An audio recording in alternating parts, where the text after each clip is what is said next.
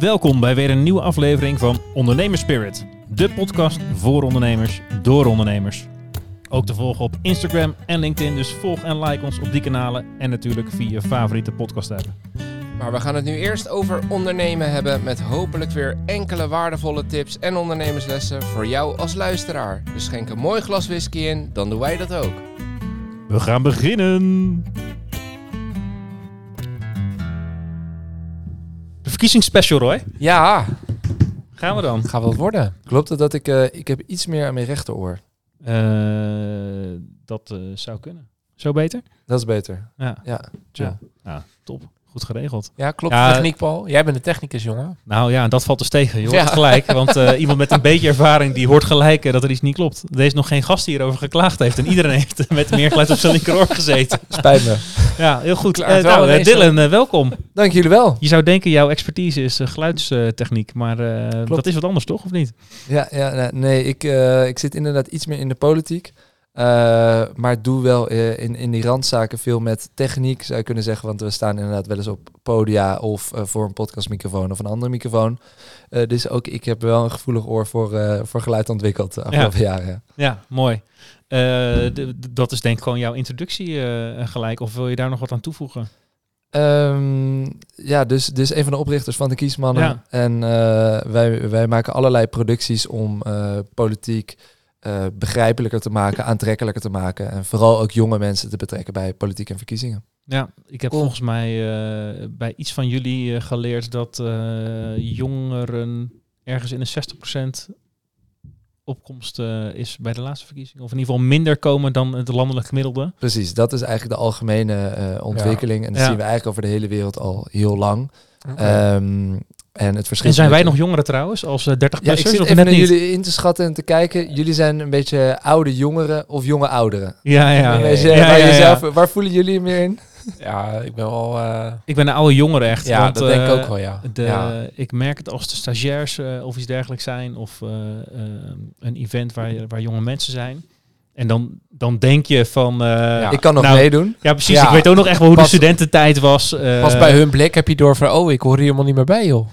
Ja, ja, precies. Ja, ja, ja, ja. ja. dat is echt. eh, en Ja. eh, ik, ik, inmiddels heb ik ook een, ki- een kind thuis, dat zei ik net eh, ook tegen jou. Dus ik was niet bij, de, bij die borrel eh, waar dit verhaal vandaan komt. Maar toen was een student die een project voor ons had gedaan in het groepje. Die vond het wel gezellig, dus die bleef lekker meeborrelen op Oh, vrijdag.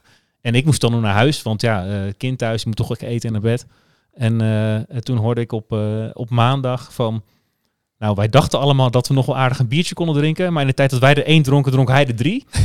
Maar we hebben nog wel kunnen leren hoe je, met, hoe je op een krat een biertje openmaakt. Dus we konden toch nog wel iets bijdragen Ja, ja, aan het ja, studentenleven. Nou, goed. Dat is dus het niveau waar we nu in zitten. Ik denk... Ja. eh, Dat is ook wel weer de jongere generatie. Hè? Dat, dat, dat die jongen steeds minder drinken, heb ik af en toe het idee. Die oude lullen zitten allemaal te tanken als het Ja, water ja, is. ja, Ja. En de jongen gaan uh, 0.0'tjes, uh, radletjes, colaatje. ja. ja. ja. Ja. Dat is toch ook een generatieding? Ik eh, pak deze brug nuchter- met beide handen aan. Want eh, we, we gaan de, wel nuchter stemmen dan. we gaan de fles whisky opentrekken. Want eh, zonder drank kunnen we dit niet. Nee, nee, nee. Nee, je moet even de tongen losmaken. Ja. Eh Dylan, we hebben speciaal voor jou een Ierse whisky meegenomen. Ja, Want, ik voel me vereerd. Ja, wij proberen altijd even te polsen van... is het iets waar je specifiek niet van houdt of wel van houdt? Jij zei ja, Ierse roots, dus een Ierse whisky vind ik wel lekker. We hebben gekozen voor een Redbreast 12. Eh, een single pot stil. Eh, best wel een oud Iers merk, kwam ik achter toen ik vanmiddag even ging kijken van eh, waar komt het vandaan. Daar ga ik wel even mijn aantekening voorbij pakken namelijk. Ehm, Eens uit je hoofd, Paul. Zeker niet. In de 19e eeuw begon het al. En ik heb de naam niet genoteerd, want ik dacht dat vergeet toch iedereen meteen. Maar het is eigenlijk begonnen als een importeur van wijnen en sterke dranken uit Frankrijk.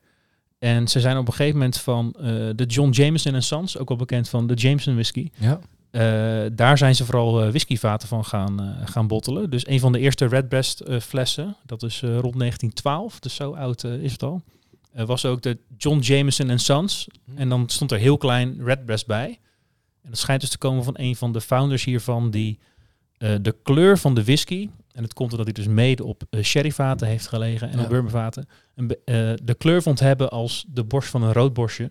Eh, en daarom heet hij dus eh, de De Redbreast. Mooi. Ja, het is ook wel een hele mooie, diep goudkleurige. Ja, bijna Zeker. tegen het amber aan. eh, ja. ja, tegen het amber aan, ja. Ja, en ik... eh, Wat tof dat je op basis van kleur gewoon denkt, dan... Dan, Dan noemen we hem, dan noemen we hem zo, ja. Ja. En dus eh, ja, al meer dan 100 jaar. Dus eh, dat, dat moet ook wel goed smaken, denk ik dan. Ik ben heel benieuwd. Ja. Slentje. Slantje.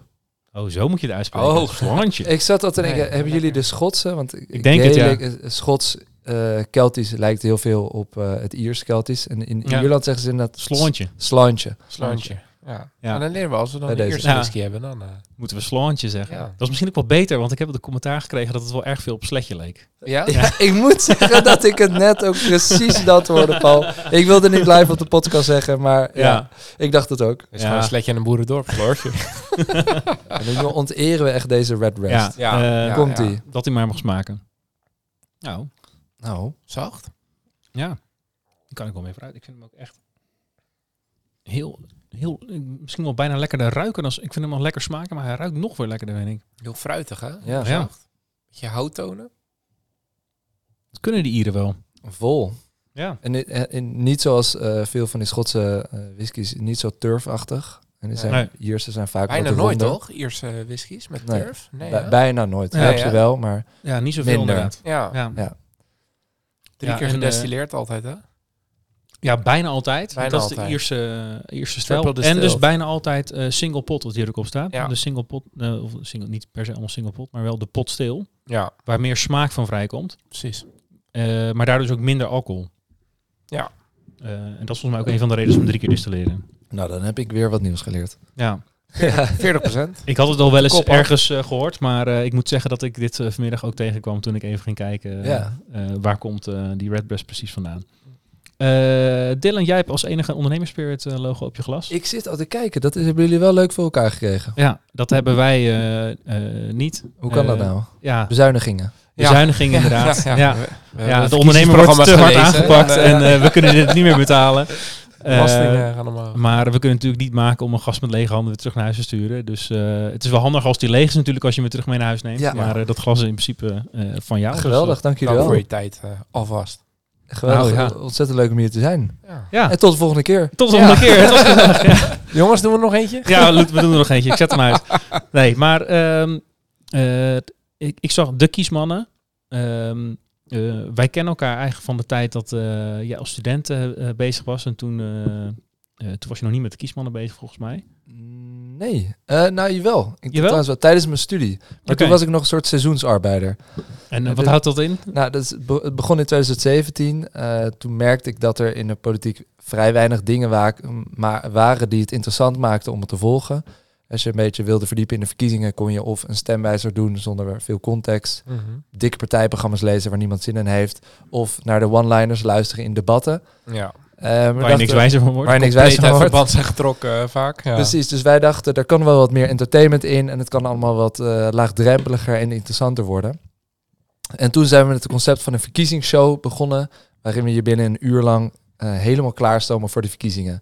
Dus wij, zijn, wij presenteren het, niet de politici, op een neutrale manier, maar dan met muziek, eh, film, eh, interactie met het publiek. Dat het echt een grote show wordt. Mhm. En, eh, en dat was een groot succes, maar dat deden we in het begin gewoon naast onze studie. Ja. Dus dan namen we even drie eh, maanden, gingen we vol in de bak voor de verkiezingen. En daarna pakten we weer de studie op. En was het meer een studenteninitiatief, vrijwillig. Ja, ja, ja. ja, En, die dus wel studievertraging opleverde. Om, Ja, uiteindelijk, ja, ik heb helaas eh, even een stukje studievertraging moeten opvangen. Maar was ook niet heel erg. Nee. Toen hebben we één keer in, tijdens de Europese verkiezingen een half jaar echt vrijgenomen.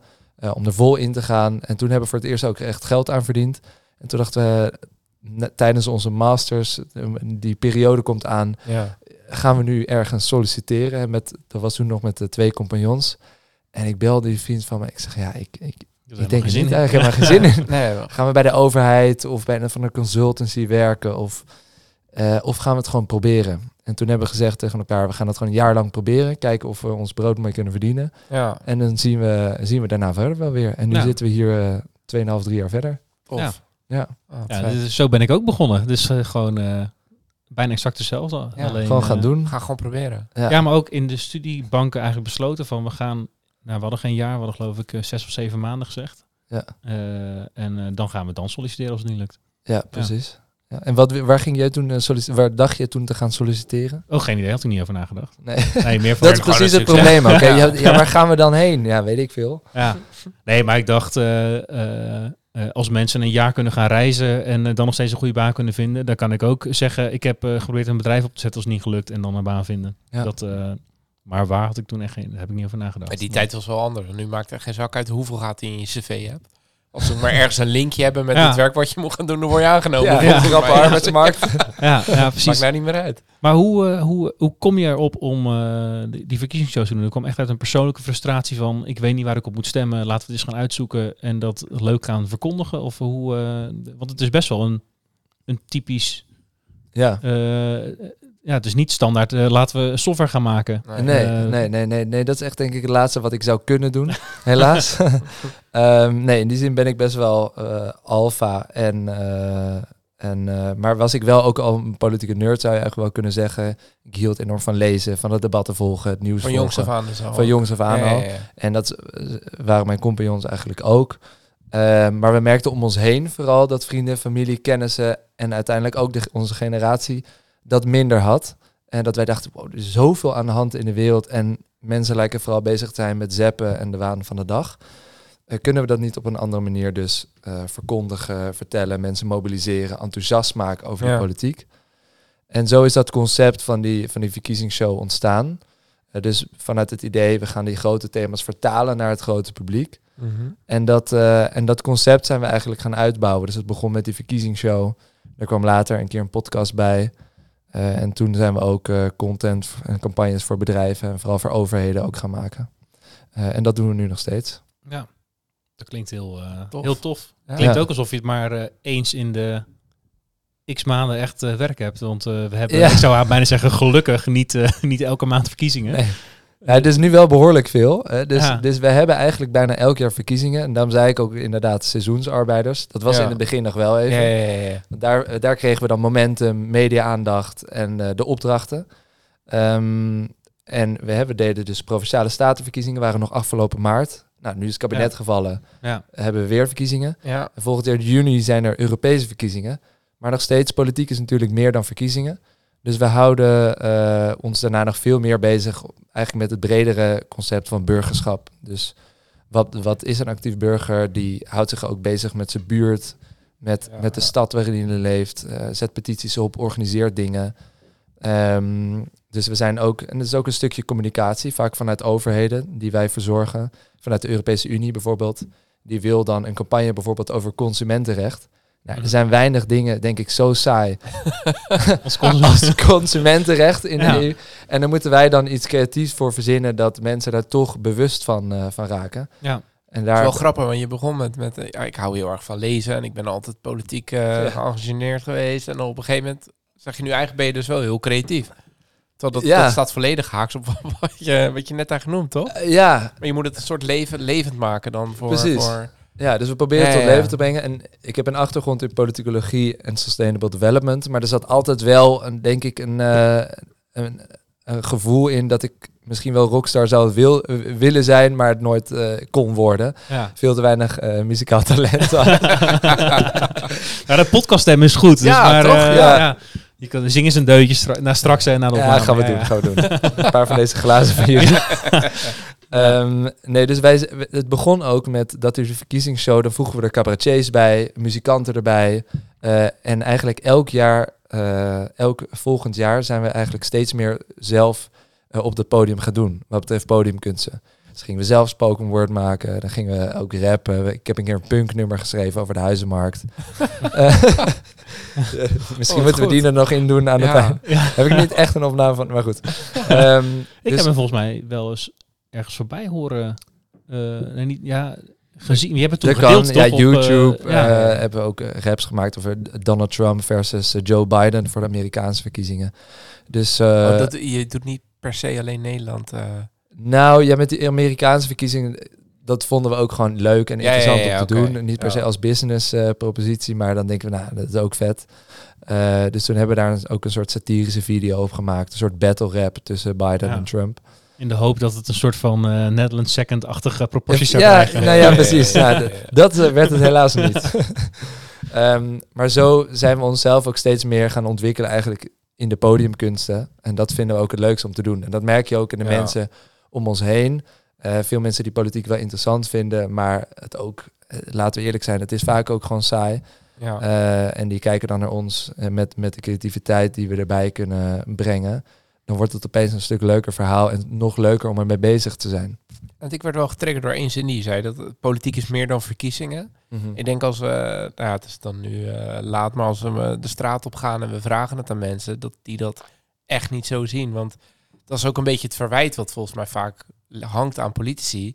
Ja, daar komen ze weer met hun, met hun, met hun flyers en zo. Er zullen binnenkort wel weer verkiezingen zijn. Daarna zie je ze weer eh, drie of vier jaar niet. Mhm. Tot de, tot de volgende sessie dat ze zieltjes willen winnen. Ja. Volgens mij is dat wel een beetje de algehele mening, toch? Onder Zeker. Het, eh, onder het volk. Ja, en, en ik denk ook wel dat dat is ook wel iets van onze tijdgeest hoor. Dat, dat er een, een idee van burgerschap of van wat politiek is, dat het heel erg gaat over dat de, de overheid vooral moet leveren. En Ja. dat, dat wij als, Ja. vooral een soort passieve con- consumenten zijn geweest. Van transactie, ik betaal toch belasting. ja, dus, eh, ik daar betaal, wel- ik heb toch gestemd, Ja. dus fix Ja. het. En eh, Ja. verder is het aan jullie. Ja, ja, ja. En eh, wat wij proberen te veranderen is veel meer de gedachte van... ja, maar wij zijn ook die politiek. Dus ga er met mensen over in gesprek. Ga wel naar die ene domme buurtavond waar je geen zin in hebt. Eh, organiseer een protest als je het ergens niet mee eens bent. Eh, en op die manier vorm je eigenlijk samen veel meer die politiek. Ehm, en dat gebeurt denk ik ook wel steeds meer. hè. Als je ziet dat het aantal demonstraties... of het nou de boerenprotesten zijn of de A12 eh, klimaatprotesten...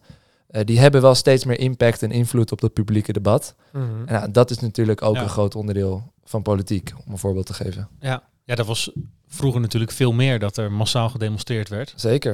Ja, Ja. Eh, was misschien ook wel een van de verwijten aan de, groter. de generaties, eh, misschien net voor ons, zeker ook die van ons, van eh, jullie geven nergens meer om, want wij gingen vroeger nog de barricades op. klopt. Ja. Ja, maar ik denk ook wel omdat het toen natuurlijk had je ook geen social media om snel je mening te uiten. Dat, dat was de manier om je mening te uiten. ja, klopt. Ja. Nu kan je Ja. natuurlijk vanuit je luisterhoek denken, uh, wilde ze een sukkel. En Ja. eh, ja, binnen 10 seconden heb je dat op het eh, internet gegooid. Ja. Dat was toen natuurlijk niet. nee. ja, dat zal vast meespelen inderdaad. Dat denk je, wel. Dat je makkelijker je frustratie kan uiten. En Veel vroeger. Zeker. als je ja. iets wilde laten zien, dan moest je wel eh, Ja. met je spandoek eh, ergens heen. En je luie bankcollectivisme. Ja. Ja. Ja, daar vind je vast wat van. ja. ja, nou ja, inderdaad dat het, eh, dat het prima is voor, voor het bewustzijn, voor awareness, voor mobiliseren. Maar uiteindelijk zie je dat de politieke verandering uiteindelijk eh, veel meer plaatsvindt in het organisatorische vlak. Dus uiteindelijk zul je toch mensen moeten mobiliseren. Zul je aan de tafel moeten komen van beleidsmakers en eh, opiniemakers. Ja. En, en dus het, het online stukje is niet genoeg om echt Nee. verandering teweeg te brengen. Ik vind het wel, eh, de, ik ben heel, zeg maar, wat is precies jullie eh, propositie? Wat het, eh, ik vind politiek. Nou, ik moet eerlijk zeggen, ik ben de laatste jaren politiek steeds wat minder interessant gaan vinden. Ik heb Hmm. er heel steeds meer om one-liners draait en ik denk, ja, het is wel prima zo. Ik verdiep me wel richting die verkiezingen eh, in een paar. eh, En je wordt ook ouder, krijg je een gezin, eh, ben je met andere dingen bezig. ja, Dat precies. veel. Ja, dus je moet dan op een gegeven moment toch wel naar de hoeksteen van de samenleving, naar het CDA. Dat kan niet anders natuurlijk. Onderweg nog een Labrador kopen. ja, precies. Nee, ja, dat, maar ik, ik probeer, ik doe het eigenlijk nog steeds wel richting de verkiezingen. De, een paar programma's doorlezen van, nee, van dat is een beetje mijn hoek. En dan kijken hoe, waar zitten daar de verschillen. Dus dat doe ik nog wel. Maar ik ben denk ik al twee of drie verkiezingen geleden gestopt met eh, debatten kijken en zo. Ik bedoel, daar haal ik Ja. toch niks uit. Ja, snap Nee. ik. Ehm, Dat is voor mij ook het hele punt wat hij omzicht elke keer wil maken. Dat hij daar helemaal geen zin in heeft. Omdat dat helemaal... Ja, hij heeft zo Geen- vaak gezegd, dat vond ik ook wel leuk. Hij, hij zegt tegenwoordig zo vaak, eh, ik wil no, no more one-liners. Ja. Gewoon no more one-liners. is toch Dat- Het is zijn one-liner Ja. aan het worden. ja, Pieter Omzicht, no more one-liners. ja, ja.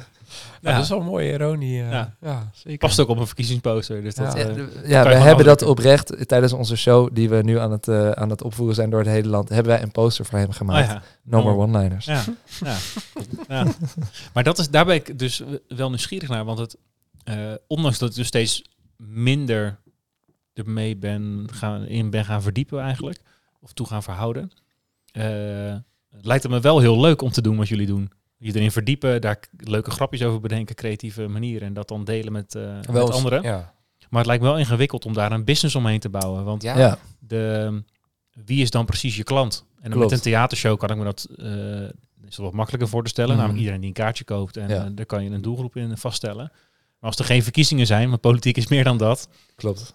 De, hoe, eh, Doe je de- dat? wat voor soort, eh, je had net over een campagne rondom consumentenrecht. Is dat Ja. dan eigenlijk wat je aanbiedt aan overheden van wij helpen jullie om bepaalde onderwerpen sexy te maken of daar bepaalde groepen ja, wat eigenlijk mee te laten doen? Ja, dat is, dat is wel eigenlijk steeds meer een, een belangrijker onderdeel van onze propositie.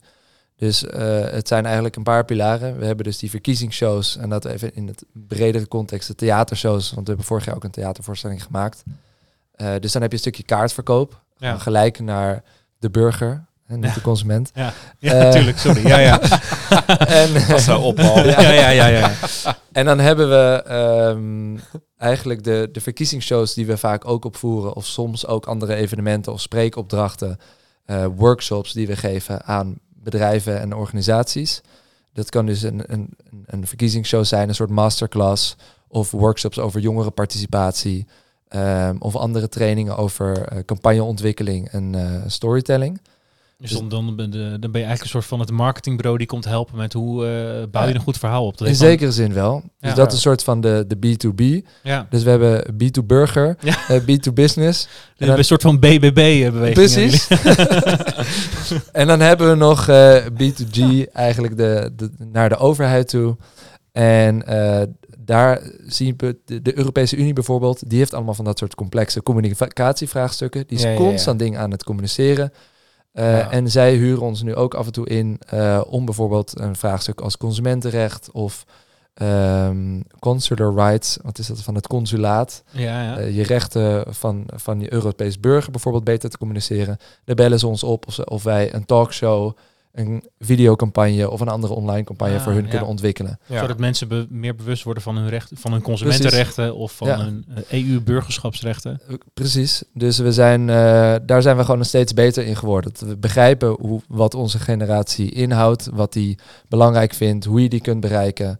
Ja. eh, op allerlei soorten kanalen. En eh, daar maken dus nou, vooral eigenlijk verschillende overheden dan ook dankbaar gebruik van. En- ja. Waarom specifiek deze generatie? Want ik hoor eigenlijk alleen maar dingen dat ik denk, ja, maar dit, dit geldt ook Iedereen. gewoon voor de generatie van onze ouders en alles wat ertussen zit. Bedoel je toen zij jong waren of nu nog steeds? Nu nog steeds. Ik denk dat, dat heel veel, eh, wat zeiden we net, jong, jong ouderen, ja, Oh, dat jongeren, die ook deze behoefte hebben. tuurlijk. Ja, dus dat denk ik op zich ook. Dus dat is voor, ons nog wel ook een uitdaging waar ik het graag met jullie over in de podcast wil hebben. Nou, gaan we het doen. ja, is. ehm, en we begonnen toen wij zelf een jaar of eh 5, 26 waren. Eh, dan waren we gewoon sowieso natuurlijk de doelgroep. Hè? Want het Mhm. idee was. Wij staan eh, op het podium, vertellen aan andere jongeren hoe het zit. Dat is fijn als je zo'n soort spiegelbeeld hebt. Ja, ja, ja. Maar goed, wij worden nu ook een jaartje ouder, Ja, helaas. ja, ja. ja. Ik ben, eh, jullie zien, zouden het misschien niet zeggen, maar ik ben inmiddels ook al 30. Ja, En, ehm, en hè, tot wanneer ben ik zelf een jongere? Tot wanneer kan ik zelf dat verhaal vertellen? ja. eh, dat wij echt jongeren kunnen bereiken. eh, dat wij daadwerkelijk weten wat er in die, in die nieuwe generatie. Want ik ben dan een millennial. De onder ons heb je natuurlijk die Gen Z. ja. Ja. Oh, ja, ik dacht dat ik nog net aan een millennial was, maar jij bent echt net het randje dan, denk ik. Nou ja, ik vind zelf dat ik er nog best goed in zit, eh, Paul. Ja. Nee, maar klopt. Strijk Eh, 2, hè, dit. nee. Eh, maar inderdaad. Dat, Nee, maar dat is toch, dat is toch eh, is dat, eh, tot wanneer ja, eh? Zillennial ben ik inderdaad dan misschien. Eh, ik dacht een beetje, ik vind altijd het jaar 2000. Oh ja, Daarna ja ben dat je zou goed kunnen. Gen Z'er. Ja. Want dan, hè, in 2003 komt dan volgens mij de, de eerste iPhone en eh, internet Ja, en zo. precies. Ja. Eh, dus ik ben nog opgegroeid Ja, zeker. zonder Ja. eh, Jij weet nog hoe het is om Ja. met een cassette recorder, met een Cassette Walkman. recorders. Nokia Snake. de- ja, ja, ja, ja. Hè, die- Zeker. Welkom dus bij de millennials. Dank Ja. jullie wel. Zeker, ja. Ik heb het nog meegemaakt. Ja. Hè, zo eh, maak ik altijd het onderscheid. Ja. Wie is er Ja. opgegroeid met TikTok en al, en, en al dat soort dingen en wie niet. Ehm, Ik hoorde al die andere onzin, of niet? ja, ik, Ja. je ging net op tijd. eh, ja, jammer voor jou, Betrapt. eh, Roy. Dat je, dat, ja. betrapt. Ehm, Oh, goed. maar goed, dus, dus dat is een Ja, grote ondernemersvraag voor ons. Eh, ja. Dus die positionering, want wij zijn steeds bekender natuurlijk. En ben ervan overtuigd dat we nu nog steeds dat heel goed weten. Wat er bij jongeren speelt. Ook de mensen die in de zaal, die groeien ook met ons mee natuurlijk. Die zijn nu bijvoorbeeld nu ook eind 20. ja. ja. Eh, maar proberen we nog steeds die nieuwe jonge doelgroep wel aan ons te binden. Maar de vraag is natuurlijk wel, eh, gaan we dit altijd blijven doen? Gaan we dit nog tien jaar do- blijven doen? Alleen de jongeren bedienen? Of groeit het publiek met ons mee? En Dan eh, heb je altijd we, dezelfde groep mensen dan. Dat je over, ja, over 30, 40 jaar zit je met de, de boomers van die tijd eh, in de zaal. maar Lekker Als elkaar jou ja, ja, praten. iets nodig hebben, kun je ook al vragen of je product wel werkt. dan gaan we de grote boomershow doen of zo. Ja. Grote boemershow. wij, nou, wij hadden een keer, dat vertelde iemand, eh, die vertelde over Monica Geuze bijvoorbeeld. Natuurlijk een van de influencers die vooral dat jonge publiek met haar meebracht met eh, de opkomst van het vloggen. En iemand vertelde dus ook dat verschil van of je blijft dus de hele tijd die jonge doelgroep eh, benaderen van dat, dat is jouw doelgroep. Of die groeit dus met jou mee. En Monica Geus heeft dus voor gekozen. eh, die doelgroep groeit met mij mee. Dus die heeft het eerst over de jongerenleven gehad, over visagie of andere dingen, geen idee.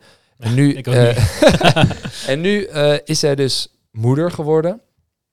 En gaat het veel meer over dat soort dingen. Dus ouder worden, ehm, moederschap, Ja, eh, verantwoordelijkheid. ondernemerschap Ja. eh, van, van de onderneming die ze heeft. Verantwoordelijkheid. Dus andere thema's. Dus zij kiest ervoor om die doelgroep met haar mee te laten groeien. Ja. Het makkelijke daaraan is wel dat je... eh, het blijft veel dichter bij jezelf. Dus Ja. het verhaal is wel veel makkelijker en Ja. echter, denk ik. Maar het, het probleem is dat onze propositie voor een groot deel is gebouwd rondom het bereiken van jongeren. Ja, Dus dan zullen wij opeens. En dat blijft altijd in trek natuurlijk. Hè. Dat blijft dan namelijk altijd een uitdaging voor, Juist. voor mensen, bedrijven en overheden. Dus dan moeten wij eh, boomers bereiken, is niet zo'n hot topic. eh. nee, dat snap ik. Maar je zou dat wel... ehm, op zich, de, de, de, wat je doet en, en wat je opdracht is... dat is niet per se heel anders. Alleen de manier hoe je ze bereikt, Klopt. die gaat veranderen. Ja. Ja, dan denk ik, maar dat moet dan een casus worden die financieel ook uit kan. Gewoon Mhm. zorgen dat je een goede jongere in dienst neemt. Ja. ja. Die weet hoe dat werkt. ja, dus we hebben nu wel. Dat is, ervaring. dat is voor ons heel fijn. We hebben nu een academie zijn we begonnen. De Kiesmannen Academie. eh, waarin we twintig jongeren eh, de kans geven om zelf een politieke campagne op te zetten. En eh, die krijgen allemaal workshops van campaigners, politici, activisten, echt? Oh, spindokters. dat is ontzettend leuk. En daarmee zien we dus telkens weer zo'n nieuwe aanwas van eh, twintig jonge studenten die weer echt een stukje jonger zijn dan wij. Vijf tot tien jaar jonger. Ja. Eh, en daarmee houden wij dus ook op een hele leuke manier binding met dus telkens Ja, een soort maar is- nieuwe is dat bedoeld- Dat, dat is denk ik je uitdaging, om die binding Ja. te houden. Ja. Maar doe je dat voor inderdaad de binding? Of is dat ook een soort van eh talentpool als het ware van... oh, die, die willen misschien ook wel voor ons komen werken? Of, Ja, meerdere redenen, inderdaad. Dus eh, ten eerste vooral omdat wij denken, eh, wij zijn ook maar Jochem en Dylan en bereiken maar zo, zoveel mensen. Dus laten we andere mensen ook trainen. In die zin hebben wij ook een soort van eh, expertise natuurlijk opgebouwd, Mhm. wat we kunnen doorgeven. Maar inderdaad, er zijn ook meer dat, dat soort interne doelen en eh, doeleinden die wij, waarvan we gebruik kunnen maken. En dat is dat netwerk, die binding met de jonge generatie, weten wat er speelt. Ehm, en dat zijn ook heel leuke ambassadeurs vaak van, van je eigen organisatie. Ja, en van de shows, ik kan me voorstellen dat via zo'n netwerk eh, de kaartverkoop daarvoor weer wat makkelijker gaat. Als er allemaal mensen zijn Ja, die enthousiast zijn en hun vriendengroep activeren. Ja. Van eh, ga erheen. Of, zeker. eh, ja. Ja, mijn reactie het hangt een beetje van je ambities af. Kijk, meestal gaan we pas, eh, we proberen het altijd binnen het uur te houden. En richting het einde gaan we dan vragen naar ambities. ja. Maar daar doet dit mij heel erg aan denken. Dat hangt van je ambitie af. Waar sta je over drie verkiezingen? Sta je over, ja, dat, met een beetje pech Ja, over vier jaar. Ja, ja, ja, ja, nee, we gaan uit van tien jaar gewoon. Ja. Eh, Nee, maar, 12, ja, 12, ja. zeg maar, ehm, wil je een bedrijf bouwen rondom jongeren bereiken voor overheden die dat moeilijk vinden, of misschien ook wel eh, bedrijven die dat moeilijk vinden, die om wat voor reden jongeren moeten bereiken, eh, dan heb je volgens mij twee opties. Zorg dat je binding met de jongeren houdt. Maar ja, dat, dat wordt waarschijnlijk steeds moeilijker. Mhm. Dat, dat de komende 10, 20 jaar zal het vast nog wel lukken, maar Ja. daarna gaat het wa- waarschijnlijk echt wat ingewikkelder worden. ja. Ehm, eh, of je wordt zelf de ondernemer en je laat anderen die inhoud bepalen. Precies. Dan ga je niet meer Ja. zelf op het podium staan. ja. Nee, en dat, dat doen Want we wie, wie dus zit er nu te al- wachten over tien jaar op met een, zo'n, zo'n oude Nee, millennial op het podium? Ja. Ja, nee. Zelfs al over tien jaar hoor. Hebben ze een gast van 40 die denkt dat hij nog jong is. Nou, Ja. dat is echt het verschrikkelijkste Het naar te kijken. Ja, ja, ja. We hebben ineens hele andere issues ook. Ja. Hey gasten! Ja, Ja. ja, zo Nee, doen ja. wij nu, Roy. ja, nee, ja eens. Wij zijn een podcast begonnen omdat we over de 30 waren. Ja, precies. Dat, eh, dat was toen ook de bedoeling. Ja, maar ondernemen en whisky, dat vind ik best... eh, dachten ook. ja, Ja. ja, ja. Ja. Kunnen jullie er nog even mee door? Jawel, hè? Ja. Ja, dit kan je tot de lengte van dagen doen. Ja, Over zeker. tien jaar Ja, komt ja. er een sigaar bij en dan is het helemaal af. Ja, ja Ja, zeker. meneer de Boomer, kom weer een keer aanschuiven, dan. Dan komen weer verkiezingen aan. Nee, maar ik denk wel dat het eh mee, dat je publiek meegroeit. En dat je dus iemand erbij zetten die binding houdt met het jonge publiek. Ja. Want zijn er cijfers bekend van eh, mensen met affiniteit met politiek als er geen verkiezingen zijn? Oeh, dat vind ik een lastige vraag. Eh, ik weet wel dat er, er is nu vooral gewoon heel weinig vertrouwen in politiek in het Ja. algemeen. Hè? Dus het CBS eh, had onderzocht dat afgelopen jaar slechts 25% van alle Nederlanders vertrouwen heeft in politici. Vergeleken met een instituut als de EU of rechters of politie. Eh, is dat echt ontzettend laag. Politici Ja. is een van de laagste uh, Historisch laag denk ik of niet? ook 50%. en historisch laag. Dus ook historisch lage opkomst onder jongeren bij de afgelopen gemeenteraadsverkiezingen vorig jaar. Ja. Eh, dus er is wel behoorlijk wat aan de hand. Het gaat dus niet Mhm. goed met die democratische participatie. Steeds meer jongeren vinden het niet belangrijk dat zij in een democratie leven in Nederland. Ehm, dus is, dat, dat, is dat zo? ja, ja, dat heeft de UvA onderzocht één of twee jaar geleden. Dat bijna de helft van de jongeren, en dan vooral praktisch geschoolde jongeren, eh, het niet belangrijk vindt dat ze in een democratie leven. En dat is natuurlijk wel zorgwekkend. Ja, hè, dat als, ja. er, vind ik echt heftig. als er Ja. Ik antidemocratische zou bijna sentimenten zeggen, eh, moeten opkomen. we geen, eh, geen ja, dat, dat, dat kan natuurlijk niet, maar de, je moet haast reizen gaan organiseren naar niet-democratieën. Ja, Zet gewoon even 10 minuten het journaal aan en eh Ja. nou, ja, een soort oké. Erasmus eh, Plus programma naar, eh, Buiten de EU. eh, naar Iran. En Ja. ja, ja dat klinkt gezellig. Ja. Ja, dit, maar dit, Nou ja, is- maar het is, eh, het- ja, het is... ehm 50% Eh, vind ik echt heel veel. ja, vind ik ook heel veel. Ja. Ja. Schrik wel En het is ook een beetje... Kijk, dat er de- maar van, vijf- van reizen, zeg maar, dat is mijn associatie van, van reizen leer je hoe anders het er ergens anders Ja. naartoe kan gaan. En dat is natuurlijk Oh, zeker, ook weer een zeker. privilege ding. Wat vaak Zeker, veel ja. theoretisch opgeleide mensen, mensen uit een gezin met meer geld, kunnen, zich kunnen veroorloven, veel reizen maken. ja. Dus daar zie je ook wel dat verschil misschien. eh, dat Ja. dat daar ongetwijfeld mee te maken heeft. Ja, ja. ja dat, dat zou goed kunnen inderdaad, ja. Maar dat, eh, dat er laag vertrouwen is in de politiek, dat kan ik op dit moment helemaal plaatsen. Ja. Vind ik ook niet ja, zo daar kan ik me iets bij Nee, voorstellen, ja. maar... Want, hoe, hoe eh, kijk- want jij zit daar echt middenin. Ik, Mhm. ik ben denk ik wel iemand die het wel zijdelings blijft volgen, maar vooral rond verkiezingen wel echt Mhm. de inhoud ingaat. Maar hoe kijk jij nou naar de laatste, zeg even drie jaar? Als iemand tegen mij zo over verjaardag, dat is toch één groot zootje, dan de- ja, kan ik Ja, ja, dan ja zeggen. Laten we eerlijk zijn, het is wel eh, een redelijke shitshow geweest de afgelopen tijd. Ja, toch? Eh, met vooral dat soort grote thema's die echt een, een, een flinke bres hebben geslagen in het vertrouwen. Dat zijn natuurlijk de toeslagen, schandaal en eh, Groningen gasboringen. Eh, dat heeft vooral zo lang heeft dat doorgeëtterd. Ja. Ehm, Is daar weinig duidelijkheid over geweest, weinig perspectief geboden. Dat dat ook mensen die het dus niet persoonlijk hebben meegemaakt, mhm. ehm, voor heel veel mensen voelt van zie je, de overheid is er niet voor mij. En het zal dus ook wel heel lang duren voordat dat vertrouwen hersteld zal zijn. Want ook het probleem is met zowel een, een gas in Groningen als met de toeslagenaffaire, dat het nog lang niet is afgewikkeld of opgelost. En ik ben bang dat dat wel echt een litteken zal zijn eh, op, de, op het vertrouwen Ja. van Ja. de Nederlandse burger. ja, al was er maar zicht op een oplossing, maar daar zijn we nog niet eens. Ja, nou ja, ze zijn er nu hard mee aan het werk. De gaskraan is tenminste dicht. En op die, op die toeslagenaffaire, ja, dat gaat ben ik maar nog heel lang duren. Ja, we hebben het ook wel eens eerder gezegd dat eh geef al die mensen 50.000 euro. Dat is ook duur. Ik, maar eh, eh, nu zijn er eh 100 plus FTE eh, aan het dat, werk eh, en dat gaat, die gaan ook nog zes jaar. eh Allemaal onderzoeken. consultants, be- begreep ik, eh, Ja. van eh, McKinsey, BCG. Die, die ik weet uit eerste hand eh, Nou, wat voor ja. uur tarieven daar de ronde doen. Daar word je niet vrolijk van. Nee. Als je dan ziet hoeveel externe er lopen, dan... Ik durf te stellen dat het goedkoper is om tegen iedereen te zeggen, sorry, Hier heb je hou 50. het maar. Ja, Ja, dat is in euro's goedkoper, maar zeker Ja, ook als je maar, de dat- politieke schade meerekent. ja. Maar eh, houden maar is geen sprake van, toch? Want die mensen hebben boetes moeten betalen. De- heel veel Nee, mensen... nee, nee. Ik bedoel, als je het, zeg maar, je zou het gewoon terugdraaien. Dus of iemand nou terecht of onterecht gepakt. Oh, ja, die, precies. Ja. die 2, 3 procent die de boel echt heeft belazerd. ja. Dat is dan zo. collateral damage. Maar Ja. de schade die je nu aanricht, is denk ik vele malen groter. Ja.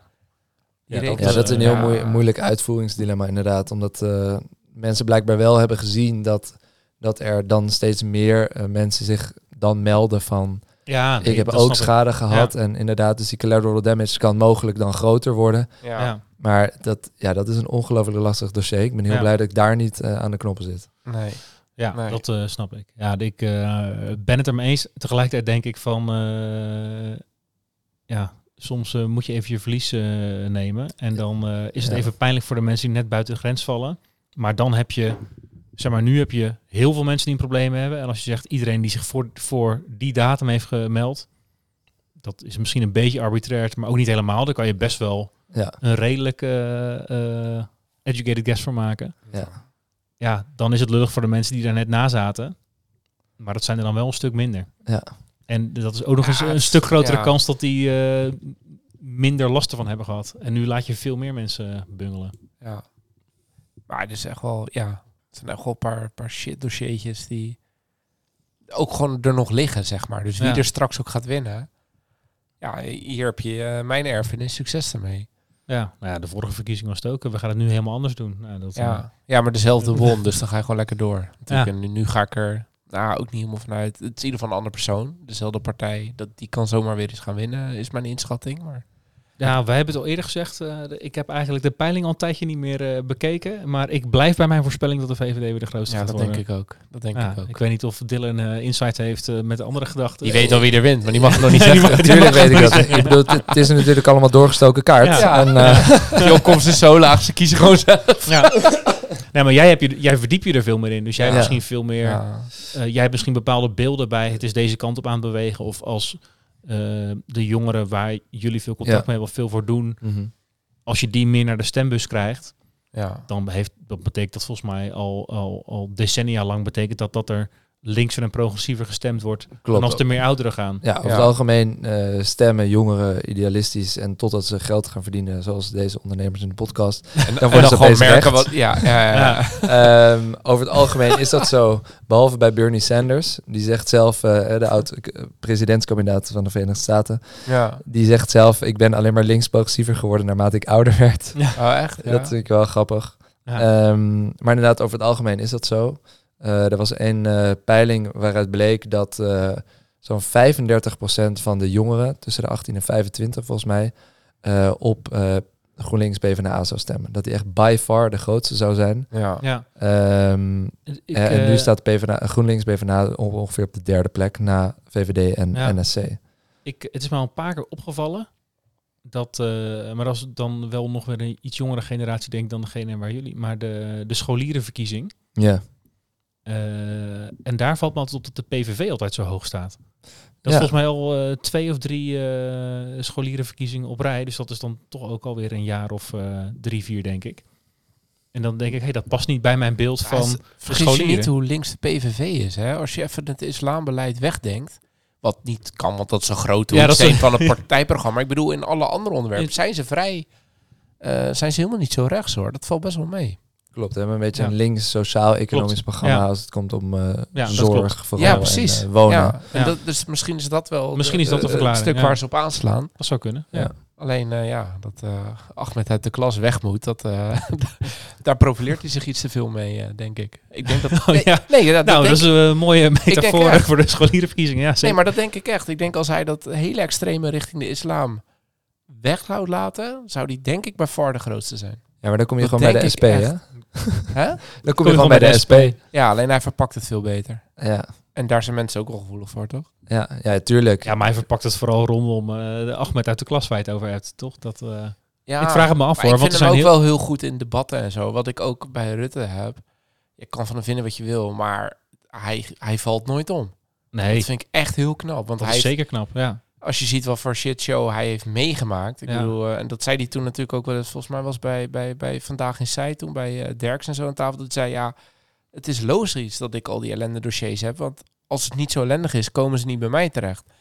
Ja, dan denk ik, ja, goed punt man. En dan merk ik aan mezelf alweer dat ik het Ja, dat je te mee gaat bagatelliseren. Ja, ja. Terwijl het gewoon een zooitje is wat niet wordt opgelost, weet je wel. Nou, dat komt ook omdat jij met hem gedineerd, gedineerd hebt. Ja, dus ja, ja, hij is de reden waarom ik ondernemer ben geworden. Ja, precies, is, dit, wel. is dit een verhaal wat al drie keer in de podcast is verteld? Nee, Nee, eh, één vor- keer. vorige twee- week. Vorige week, ja. Of niet? Of- ja, ik weet het nee, de week niet. ervoor. De week volgens mij. ervoor, ja. Maar dan ga ik die even dat terugluisteren. Ja, Ja, ja, ja, ja. Paul dineert met de koning. Nou, Ja. daar kon ik niet over toe. Ik moest het met Rutte doen. Zo, Ja, ja, Maar dit was de Sterke Verhalen podcast. Dat was een sterke ja, ja, zeker. Ja, luister vooral even terug. Ja, Leuk hoor. ja. Ja. Ik heb iets gemist volgens mij. Ja. nee, maar ja, dat is zo. Ja. Ja, maar ik denk wel dat, uh, om even helemaal terug te komen op je vraag, ik zou niet bij die, uh, het een lange afwijking, ik zou niet bij de jongeren blijven hangen. Ik zou het breder... meegroeien? ja, ik zou meegroeien. Ja, maar dus ik zou wel... neigen, dit, want dit is wat je propositie misschien wel, maar daar zou ik dus een sterk iemand op zetten. Oh ja, persoonlijk bedoel je? Hm? Persoonlijk. Dat je zelf meegroeit met je eigen... Ja, want, maar je weet ook dat jouw klanditie gaat komen uit allerlei overheidsorganen die het verdomd moeilijk vinden om de nieuwe generatie te bereiken. Dus daar zit wel je markt ook. En daar zou ik een sterk iemand voor, voor vinden die in ieder geval weet hoe het werkt. En dan kom je met je eigen expertise. Maar ik zou niet die, die, die boomer aan de kant zetten. Want nou ja, over drie verkiezingen ben ik dat zelf. Uh, ben ik ook die uh, life nou crisis figuur en kom ik op de motor. Jij hebt, jij maar dan zou ik daar wel gaan zitten in die zaal. En denk ik, ja, vertel me maar eens uh, hoe het nu gaat in Nederland. Ja, ik kom er niet tussen. Maar hm? ik wilde zeggen, je hebt nu al een boomer in de huid van de millennial. ja, dat is het. en dat is het, ja. Om het Chesterfield met mijn whiskytje. ja, precies. Oude lullen muziek luisteren. Lekker man. Ja. Zullen we nog een glaasje doen? Niks aan toe te Zit er wel in. En dan ben jij nog vijf jaar jonger, hè? klein laagje, klein laagje. Ja, ja maar ik, uh, ik, ik snap wat je zegt. Ja. Ik moet wel zeggen, we hebben nu uh, een whiskytje, Ierse roots. Het is wel een stuk we lachen wel een stuk meer gelijk, hè? Het is wel gezellig. Is de politiek dan misschien toch wel gezellig, uh, Roy? Is dat, ja, ja, of de Ierse whisky. Ik of weet ook whisky. niet dat het... Je hebt nog een heel klein beetje? Ja, ik ben oké, okay, dankjewel. Ja. ja. Heb jij uh, bepaalde... Oh, sorry. Nee, ja, nee, ik dacht dat je wat aan mij Ik voelde me even te gast in mijn eigen podcast. Uh, doe je verhaal, sorry. je wil gewoon al een antwoord geven, terwijl ik nog niet eens ben begonnen met de vraag te stellen. ja, ik wilde aan jou vragen. Heb, jij een soort van voorbeelden toen je qua ondernemer zijn, zeg maar? Want je, ben, je, je had misschien ook... Uh, nou, ik weet echt niet zo snel hoe je dit op een andere manier had kunnen doen, behalve mm. je onder eigen onderneming starten. Maar heb je een soort van inspiratiebronnen waarvan je zegt van nou, die hebben iets gebouwd wat ik tof vind. Misschien nog mhm. theatergezelschap, want dat is natuurlijk ook een wereld waar jullie in begeven. Ja. Of, is het, of heb je dat niet? Kan natuurlijk ook. Nou, toen ik uh, nog studeerde, toen deed ik dus duurzame ontwikkelingsstudies. En uh, er was ook even een moment dat ik dacht, ik ga meer die kant op. Hè, dus van uh, duurzame ontwikkeling in de Global South vooral. Hoe kunnen we dat versnellen? En één ondernemer in Nederland, wel een bekende ondernemer, sociaal ondernemer, Maurits Groen van ja. Wakka Wakka. Uh, nog een, een, paar andere initiatieven. En ik ben nog wel. Kipster, geloof ik. Uh. Ja. En uh, dus ik keek een beetje naar dat soort social enterprises, ook Tony Chocolonely. En ik vond het wel heel inspirerend hoe zij een bedrijf bouwden in een toch wel een hyperkapitalistisch systeem waar, waar heel veel draait om efficiëntie, winstmaximalisatie. Hoe zij een, even los van die hele NGO-wereld, want dat vond ik af en toe had ik, had ik al een beetje het gevoel, proefde ik al een beetje van dat, dat, dat gaat soms wat traag. Uh, zit helemaal vast ook in overheidsfinanciering. Uh, mm-hmm. Allemaal perverse afhankelijkheden. Uh, vaak, helaas. en dan vond ik het heel inspirerend hoe hij dus dat bedrijf, ja, door, met dat bedrijf eigenlijk die hele sector bijna probeerde te veranderen. dus hij zat dan vooral in die zonne-energie. Tony Chocoloni natuurlijk de hele cacao, chocolademarkt. dat vond ik inspirerende partij. En heb ik even gedacht, ga ik daar stage lopen of daar proberen te werken. Dat is uiteindelijk een pad uh, geworden. Wat ik, ik ben nog een, een climate summer school gaan doen met jou, Paul. Ja, ja, ja. Um, een idee bedacht om uh, slippers van zeewier te maken. Oh ja, dat was jullie. Uh, ja, ik vroeg me van tevoren nog af. Dat hebben we helemaal niet gezegd, maar. Ik heb een paar keer... totdat ze nat werden. nee, nee, dat kon je volgens mij weer. Oh, dat was ja, allemaal goed. Ja, we gingen dan uh, biopolymeren extraheren uit die zeewiervezels. Hè, want dat, daar kon je dan een soort bioplastics van maken. Ja. Uh, zodat ze niet inderdaad uh, gelijk uh, ja, wegdreven, zou ik maar zeggen. Ja, oplosten. Maar uiteindelijk wel biologisch afbreekbaar waren. Nou, goed, dat was de theorie. Er is uiteindelijk nooit een bedrijf van geworden. Ik heb helaas geen eens een prototype van gehad. Um, wel een coole naam had het genoemd Ocean Walkers. Ja, zeker. Over de, nice. Ja. Dus als iemand nog met het idee verder wil, stuur een DM. Ja, ja, ja, ja. dan pikken we het toch. Um, dus ik zat meer in die, die hoek te kijken van de, van de uh, social enterprises. En vond dat altijd wel tof. Dus dat impact maken, dat zat er eigenlijk al van, uh, van jongs af aan in, zou ik maar zeggen.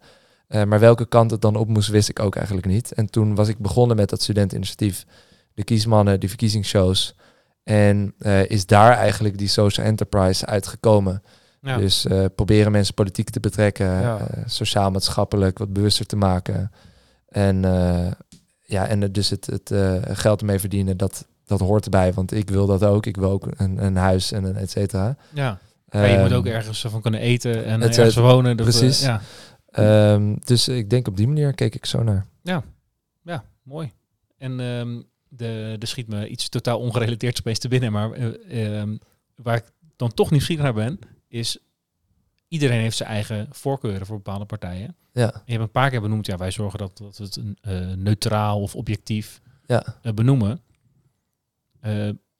Maar hoe doe je dat dan? Want het lijkt me best wel ingewikkeld om niet een soort van voorkeuren in ja, bepaalde kwinkslagen of grapjes door te laten klinken in, in je show. Dat is ja ja, bijna misschien wel niet te doen, uh, zou ik nee. zeggen. Nou ja, het, het fijne is met, met het politieke landschap dat er echt over iedereen wel grappen te maken valt. Uh, dat is zeker waar. ja. ja. Van Frans Timmermans tot een Jood Eerdmans. Het zijn allemaal echt geweldige figuren. Um, dus uh, dus daar, dat, dat is eigenlijk niet moeilijk. Dus je kan over iedereen en elke partij grappen maken. Dus dat, do dat doen we op die manier dus ook. Dus je zorgt dat daar een soort balans in zit.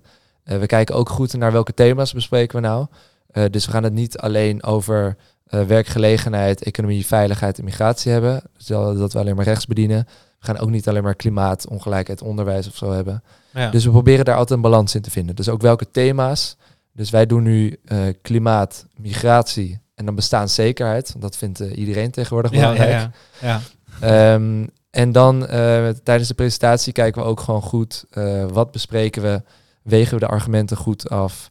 En als we toch voelen dat één iemand iets meer te veel naar rechts of links gaat, dan probeert vaak de volgende eigenlijk dat weer een beetje te compenseren, een soort van op te vangen. live op het podium. live op het podium. Uh, zodat het uh, toch uh, maar dat is ook een stukje boodschap wordt. spannend dan, want dan moet je dus gewoon eigenlijk heel, heel je kan er iets aan voorbereiden. Je moet heel erg acteren op wat er gebeurt op dat moment. Ja, heel tof ja, dus kijk, we, we bereiden ons wel goed voor. We zijn echt al drie maanden aan het lezen en uh, we doen het dus nu ook al langer. Dus we weten best goed uh, hoe de vork in de stil zit. Maar tuurlijk, het is goed, het goed luisteren en, en ook altijd nog een stukje improvisatie. Het is niet als een, een theaterstuk waarbij we echt 100% scripten. Maar dat blijft juist ook wel leuk. Ja, dat, nee, dat, ja, dat lijkt me juist een stukje spannend spanningsveld. Ja, dat lijkt me juist heel tof uh, ja. binnen zoiets. Dat, dat, is ook af en toe lastig. Ik bedoel, ook naarmate je ouder wordt, je hebt natuurlijk ook wel een politieke mening. Uh, maar het, het leuke is juist omdat er zoveel al meningen zijn op tv. Uh, mensen duwen je al zoveel een bepaalde kant op. Of willen je een kant op duwen. Uh, dat, dat wij het juist wel verfrissend vinden dat wij ons een keer op de achtergrond houden en mensen zelf laten nadenken over wat zij dan belangrijk vinden. Ja. ja. dat vind ik ook wel met die grote debatten. En aan de ene kant snap ik het wel, maar aan de andere kant, je sluit bij voorbaat al mensen uit. Want zij bepalen in principe van, joh, jij, jij, jij en jij niet. Klopt. Dat, dat hoor je al. En dat zijn wel vaak de debatten op basis waarvan mensen nog van mening veranderen. Ja. ja. ja dat werkt natuurlijk wel sturend. En wij, ja, precies. Wij nemen dan uh, alleen de partijen mee die tenminste kans maken op één zetel. Ja. Want anders kan je er uh, volgens mij uit mijn hoofd dit keer 27 of zo meenemen. Ja. Nou, ja, dat is natuurlijk sowieso niet te doen. Nou ja, ergens snap ik ook wel dat je bij die debatten de achtergrootste of zo, want de, ik geloof dat het nu voor het eerst en heel lang is, uh, kwam ik laatst ergens tegen dat Jezus leeft niet meedoet. Uh, ze doen wel weer mee. Oh, ik dacht dat hij niet genoeg handtekeningen had verzameld. Dat ik ergens voorbij zien komen. Nou, nou, misschien hebben we dat dan goed. Maar ik, ik oh. dacht dat ze nog wel oh. erbij zaten. Maar, maar wat, waar ik eigenlijk naartoe wilde is... Ja, uh, heel even. Ja. Ik, ik, hij ging heel langzaam, man. Wat zei, dan? Jezus leeft niet meedoet. Ik zei, waarom zou je je partij Jezus leeft niet noemen? Jezus leeft, dat Jezus die leeft. niet meedoet. Ja. ja. nee, ja. Dat, dat ging dus heel langzaam. Dus ik daarom had ik een... Uh, Nee, maar die, die, staan al, die staan al jarenlang op het stembiljet. Ja, uh, klopt. Uh, ja, en, uh, Ze blijven het proberen. ergens in de Bijbelbelt, misschien wel de hele Bijbel, maar ik weet niet. Ik, ik weet dat er ergens langs de snelweg altijd een heel groot bord staat met Stem Jezus leeft. Ja. Ik weet niet meer precies, precies waar. Maar ik kan me voorstellen als redactie dat je denkt van ja, die gozer gaat toch niet in het parlement komen. Nee. Waarom gaan we die op het podium zetten? Ja. En ergens is het denk ik ook wel... Ja, dat is een beetje een self-fulfilling prophecy, klopt. Ja, ja is natuurlijk zo. Maar de... de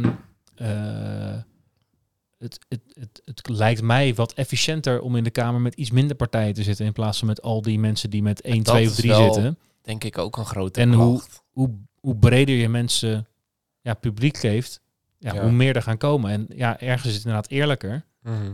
Maar de vraag is ook of het land er dan bestuurder, bestuurbaarder van Ja, wordt. dat is En denk ik ook een grote klacht. Want mensen denken, ja oké, dan ga ik me voorbereiden. En dan denk ik, nou, weet je wat we doen? Eh, het wordt de VVD. En dan de, van de vier echte harde standpunten die ze innemen, gaan er in de coalitievorming al binnen een week drie overboord. Ja, Dan een hoop mensen denken, ja, waar stem ik dan op joh? Het zal wel, laat maar zitten. ja. ja hier, eh, hebben, jullie, hebben jullie daar ook over in, in, in, in shows of Mhm. podcast of misschien wel met die overheden over wat zouden nou andere vormen van verkiezingen kunnen zijn? Want ik weet wel dat er veel onderzoek naar wordt gedaan. Die zou ook kunnen Ja. zeggen, we gaan, je mag een, eh, een, eh, een voorstem en een tegenstem geven aan een partij. Of je moet op coalitieakkoorden stemmen. Of Ja, eh, allemaal dat soort dingen. Is, is dat dingen die We hebben- komen ook? Ja, we hebben wel eens dat we worden uitgenodigd meer voor panels of dingen, een soort visiegesprekken of debatten ja. inderdaad over dit soort structuren. Ehm, maar inderdaad heel wijd verspreid in, is dit debat ook weer niet, Nee. inderdaad. Ehm, Ja, het is ook wel een. ehm, ik denk dat het lastig is om dit als experiment te doen, want dan heb je daarna ja. een uitkomst en Klopt. daar moet je het dan mee dus, doen. nou ja, je kan kijken naar andere landen natuurlijk, Ja, hè, vergelijkende politiek. Eh, je kan ook, eh, wa- wat op zich een van de meest recente initiatieven is dat, ehm, volgens mij was het Pieter Omzicht samen met Volt die ervoor pleiten om eh, Meer, de Tweede eh, Kamer naar 250 eh, parlementsleden te laten gaan in plaats van 150. Om de werkdruk wat te verlichten en eh, zodat mensen meer en ook de kleinere partijen kans maken, eventueel meer zetels.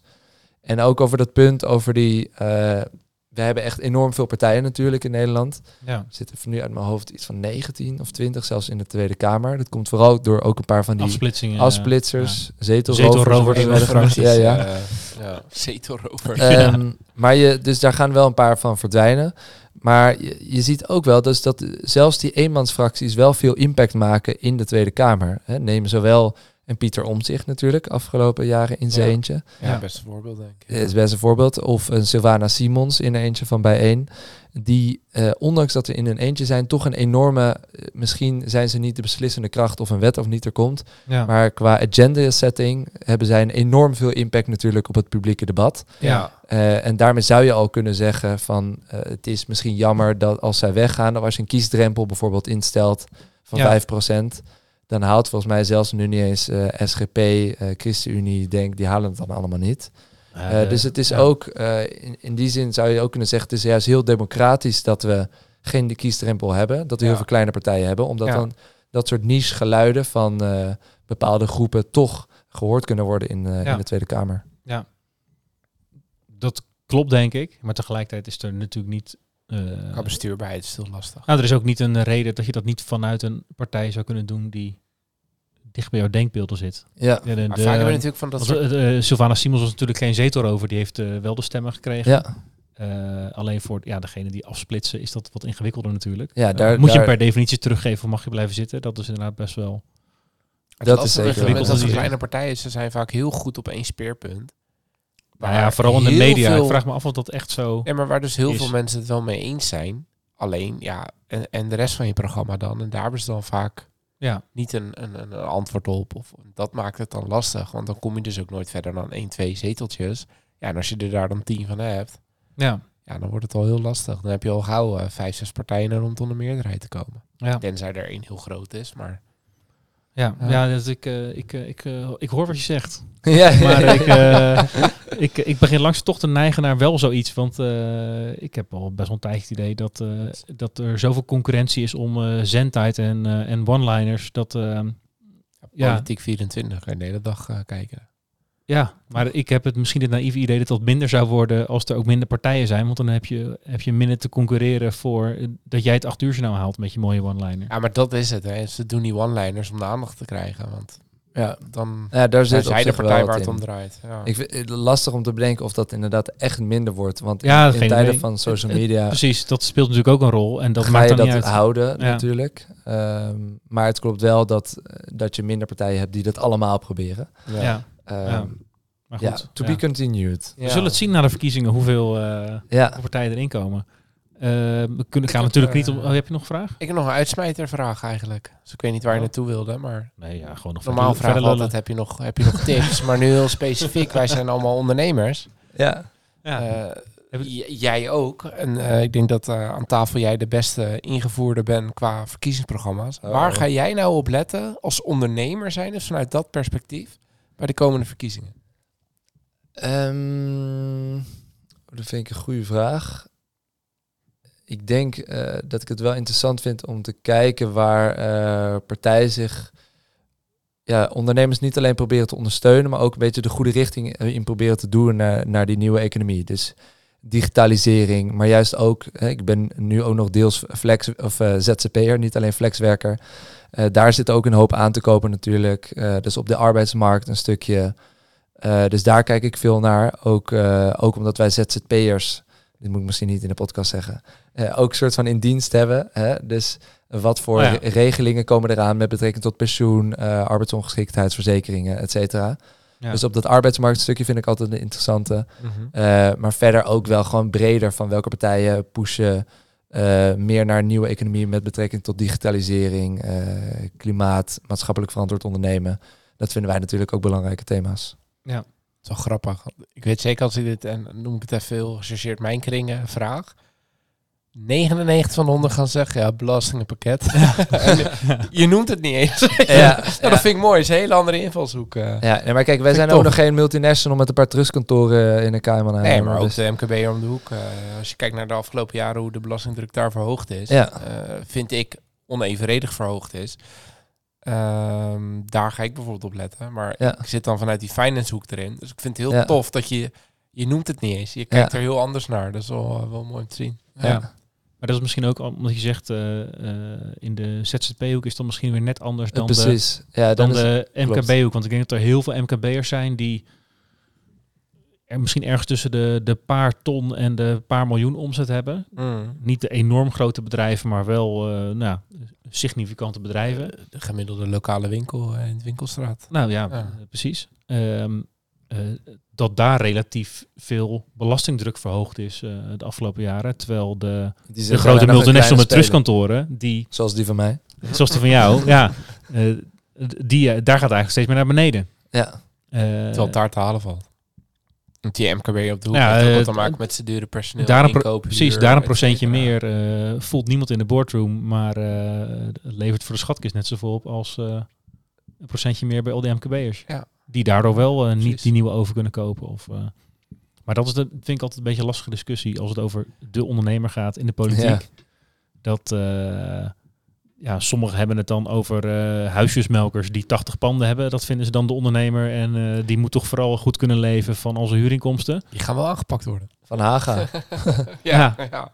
Ja, die hebben we het al vaak over gehad. Ik heb daar echt nul medelijden mee. Je hebt twintig jaar lang geprofiteerd van uh, belachelijk voordelige voorwaarden. Doe maar lekker betalen of verkopen. Interesseert me niet wat voor effect het heeft. Weg ermee. ik hou me even afzijdig ja, van deze ik. politieke discussie. Ik ook hoor. Ja. ook. maar ja, want jij hebt ook een 80 pandjes, uh, Roy. Nee, nee, nee. nee. Dan kom ik er nog een paar tekort. Uh. nee, maar, waar, nee, ongeveer. Waar ik heel veel moeite mee heb, is als uh, spelregels tijdens het spel worden veranderd.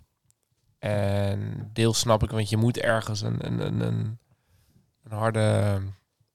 Hoe weet je wanneer het spel uh, klaar is? Nou, of start?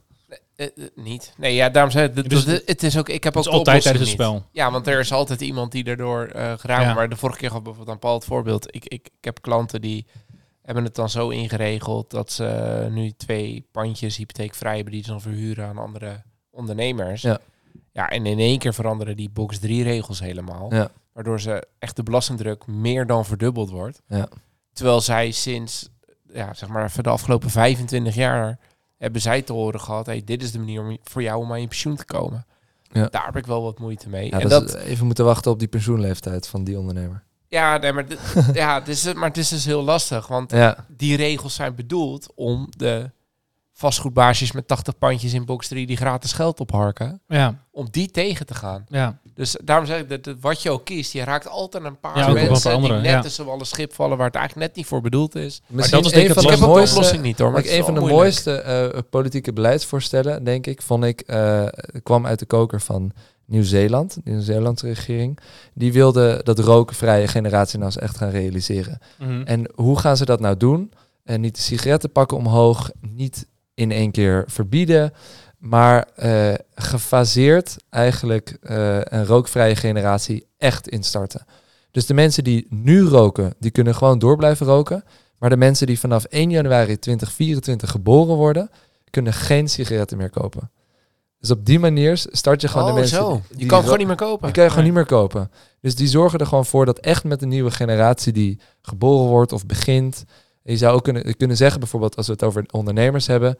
De ondernemers die eh, vanaf 2025 beginnen met een bedrijf, hebben deze belastingdruk. Of, Ja. eh, ja. Ja. hè, dus dat je op die manier gaat nadenken van eh, wanneer starten bepaalde mensen of stoppen bepaalde mensen. Dat het misschien de, de ja, hoe zeg ik dat, de, de, de, de uitrol wat, wat soepeler loopt dan, eh, dan in één keer voor iedereen. Ja. Ja. Ja. Dat zou best mooi zijn, want het is lastig. De ondernemer, Ja, wat ik net zei, de ene heeft het over, heeft een eh, zo'n eh, zo'n eh, pandjesbaas in gedachten. De andere heeft het familiebedrijf, wat al drie generaties in de familie is, die Ja. misschien, eh, weet ik veel, 150 miljoen omzet heeft. En de andere heeft de bakker op de hoek op het oog, die samen met zijn vrouw elke dag om half vier broodjes Ja. gaat bakken. ja. Ja. dat zijn wel zulke andere beestjes allemaal. Dat het een beetje ingewikkeld is om te interpreteren van over wie heeft deze politicus het nou, als die het heeft over de ondernemer ontlasten. ja. ja. En zij hebben, de politie heeft natuurlijk baat bij dat een beetje vaag laten, want dan spreken ze allemaal aan. Precies. Ja, precies dat. Dat, eh, dat eh, maakt het denk ik een beetje ingewikkeld. Ja. Maar gelukkig hebben we daar Dylan die eh, eh, licht schijnt op, eh, op wat er allemaal bedoeld wordt en hoe je dat moet lezen en interpreteren. Durf je een voorspelling te doen? Wie jij denkt dat de grootste gaat worden? Zonder zelf kleur te bekennen? Ja, ja, ja. Ik, ehm, ik denk eigenlijk dat het misschien wel Pieter Omzicht wordt.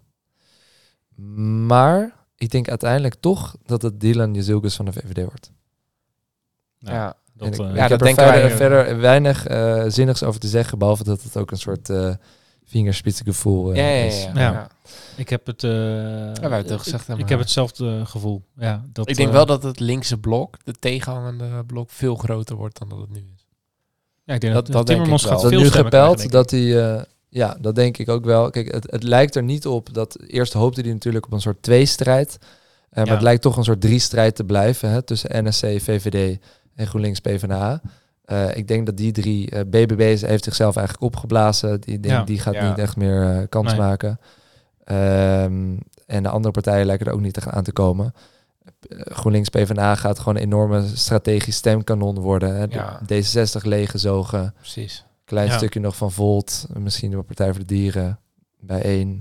Ja, die hebben er ook wel een soortje van gemaakt, hè? Partij van de Dieren. En ja, ja, dat is wel pijnlijk natuurlijk Zo, eh, voor hen geweest. Ja, Ja, Eh, ze lijkt er nu toch wel bovenop te klimmen, maar zoiets blijft ook natuurlijk hangen bij mensen. tuurlijk. ja. Het feit dat je het nu ook al noemt, hè, dus dat blijft hangen. En dat zal ook weer in het voordeel eh, zijn van Frans Timmermans Ja. natuurlijk. Ja. Dus eh, de vraag is of hij de, nog de grote kan worden. In de peilingen lijkt het zo. eh, het zit nog binnen die foutmarge. Dus hij zou gewoon nog de grootste kunnen worden. Eh, en je hoort ook wel steeds min- meer mensen die zeggen... die- vanuit zowel dus een beetje dat centrumkant als tot meer echt links... die kijken toch naar hem als echt, echt een premierskandidaat natuurlijk. Ja. hè. Ja. Met, met die ervaring als eurocommissaris. Eh, en, eh, dat is wel nog een nadeel, denk ik, voor eh omzicht. Dat is en een nadeel voor omzicht. En ook een Rob Jetten bijvoorbeeld kan er ook niet tegen op. Nee. Eh, Nee. Nee. Nee. Dus eh, dat, dat gaat, nog, eh, gaat nog interessant worden de komende weken. Ja. Ja. Spannend. Kijk ernaar uit. Eh, kunnen we nog afsluiten met de laatste tip? Als je zweeft of niet weet, wat zijn plekken waar je goed of makkelijk informatie kan vinden? Heb je daar tips voor? Behalve eh, hele dikke programma's doorlezen? Ja, misschien een paar dingen. Ehm, check vooral alsnog altijd gewoon even lekker een stemwijzer doen. Is toch fijn. Kieskompas kan natuurlijk ook. Ehm, je kan ook kijken naar kanalen als je dat leuk vindt als eh, eh, check je stem en motiemeter. Dat zijn Mhm. twee Instagram pagina's. En dan kan je zien wat de partijen de afgelopen jaren hebben gestemd. Dat vind ik altijd persoonlijk heel erg leuk om te lezen. Je kan ons kanaal natuurlijk volgen, de Kiesmannen, voor iets meer de satirische blik eh, Ja. en informatieve blik. En verder, ja, ga gewoon eh, lekker, lekker op de bank hangen, scrollen en toch af en toe even een debatje kijken, puur om erop af te geven. Ja, Ja. nou, dat gaan we doen. Ja. Gaan we doen. Wordt leuk. D- Daar, daar zijn we goed in. Ja, zeker. Hey, Zeker. dank voor je verhaal. Ja, te gek om hier te zijn. Dank Tof. jullie wel. En eh, jou zie ik volgende week weer, Paul. Tot de volgende. Tot de volgende. Dankjewel voor het luisteren naar weer een aflevering van Ondernemerspirit, de podcast. Hopelijk vol met wijze ondernemerslessen en natuurlijk inspiratie voor schitterende whiskies. Volg ons op Insta als je dit vaker wil en subscribe natuurlijk uh, op Spotify. En help ons uh, zo aan een grotere fanbase en uh, ja, dat wij meer ondernemers en whiskyliefhebbers kunnen inspireren met onze mooie verhalen samen met een gast. Tot de volgende keer. Tot de volgende keer.